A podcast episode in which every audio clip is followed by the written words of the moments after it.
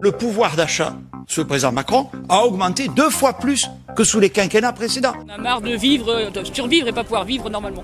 Marre de payer tout le temps, tout le temps, tout le temps. Depuis le début du quinquennat, nous avons fait en sorte que ceux qui ont les salaires les plus faibles aient un meilleur revenu à la fin du mois. Au total, 170 euros de plus par mois quand on est au niveau du SMIC. Plus ça va, plus euh, on nous appauvrit et plus, plus le- les gens sont dans la, dans la misère. Vous dites le, le pouvoir d'achat euh, des Français s'effondre. Non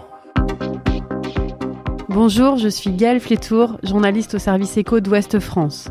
À quelques semaines de la présidentielle, on vous aide à y voir plus clair dans le programme des candidats et notamment dans leurs propositions économiques. Dans ce premier épisode, on s'intéresse à votre portefeuille avec le fameux pouvoir d'achat, c'est-à-dire tout ce que vous pouvez acheter en fonction des revenus dont vous disposez. Car du pouvoir d'achat, tous les candidats à la présidentielle veulent évidemment vous en redonner. Mais est-ce réellement possible? On va en débattre avec deux économistes. D'un côté, Simon Matet du pôle économie de Terra Nova, bonjour. Bonjour. Et de l'autre, Éric Chanet, conseiller économique de l'Institut Montaigne. Bonjour. Alors, la première question fait écho au témoignage que vous avez entendu en début de podcast. Avons-nous gagné ou perdu du pouvoir d'achat ces dernières années? C'est un sujet qui est très intéressant parce qu'il est assez paradoxal. Si on demande aux Français, dans leur grande majorité, près de 80%, euh, ils sont convaincus d'avoir perdu du pouvoir d'achat euh, depuis euh, plusieurs années.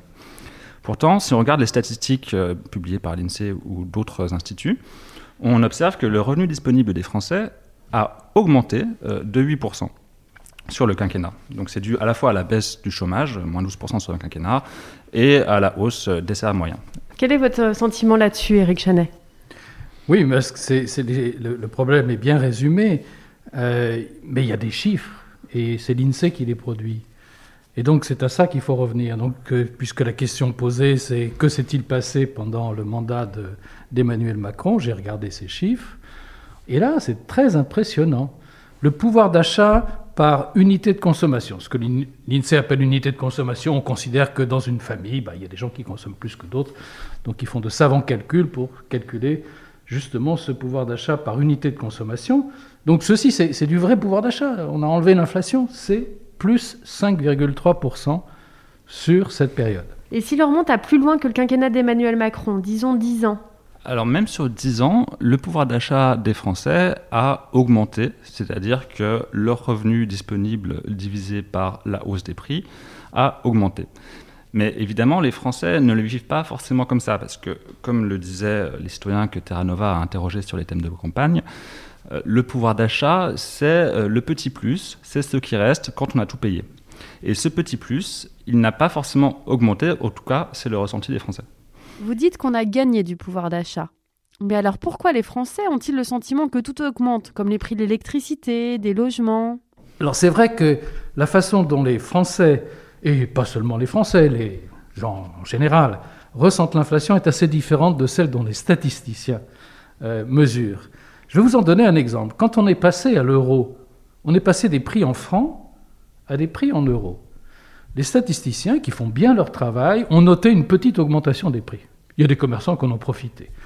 Oui, mais les enquêtes auprès des ménages, des consommateurs, montrent un ressenti qui était plus 5%. On avait 0,5, le ressenti était plus 5, 10 fois plus élevé. Pourquoi? Parce que le prix du café avait beaucoup augmenté, le petit café qu'on prend au bistrot. En Allemagne, c'était le prix de la bière.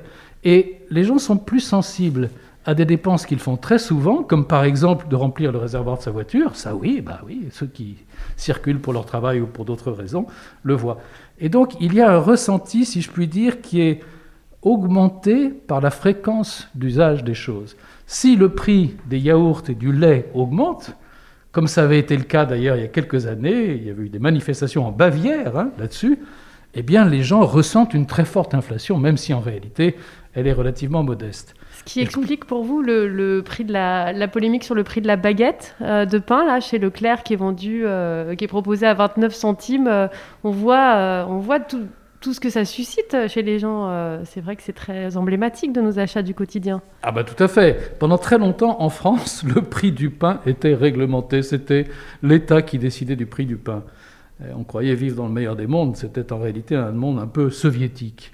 Et lorsque les prix ont été libéralisés en France, ben, ils ont augmenté, puis ensuite ils ont baissé grâce à la concurrence. Alors, il est possible que Leclerc fasse une opération de promotion, mais c'est quand même intéressant de voir que la concurrence permet, sur des choses aussi essentielles que le pain, d'obtenir des baisses de prix.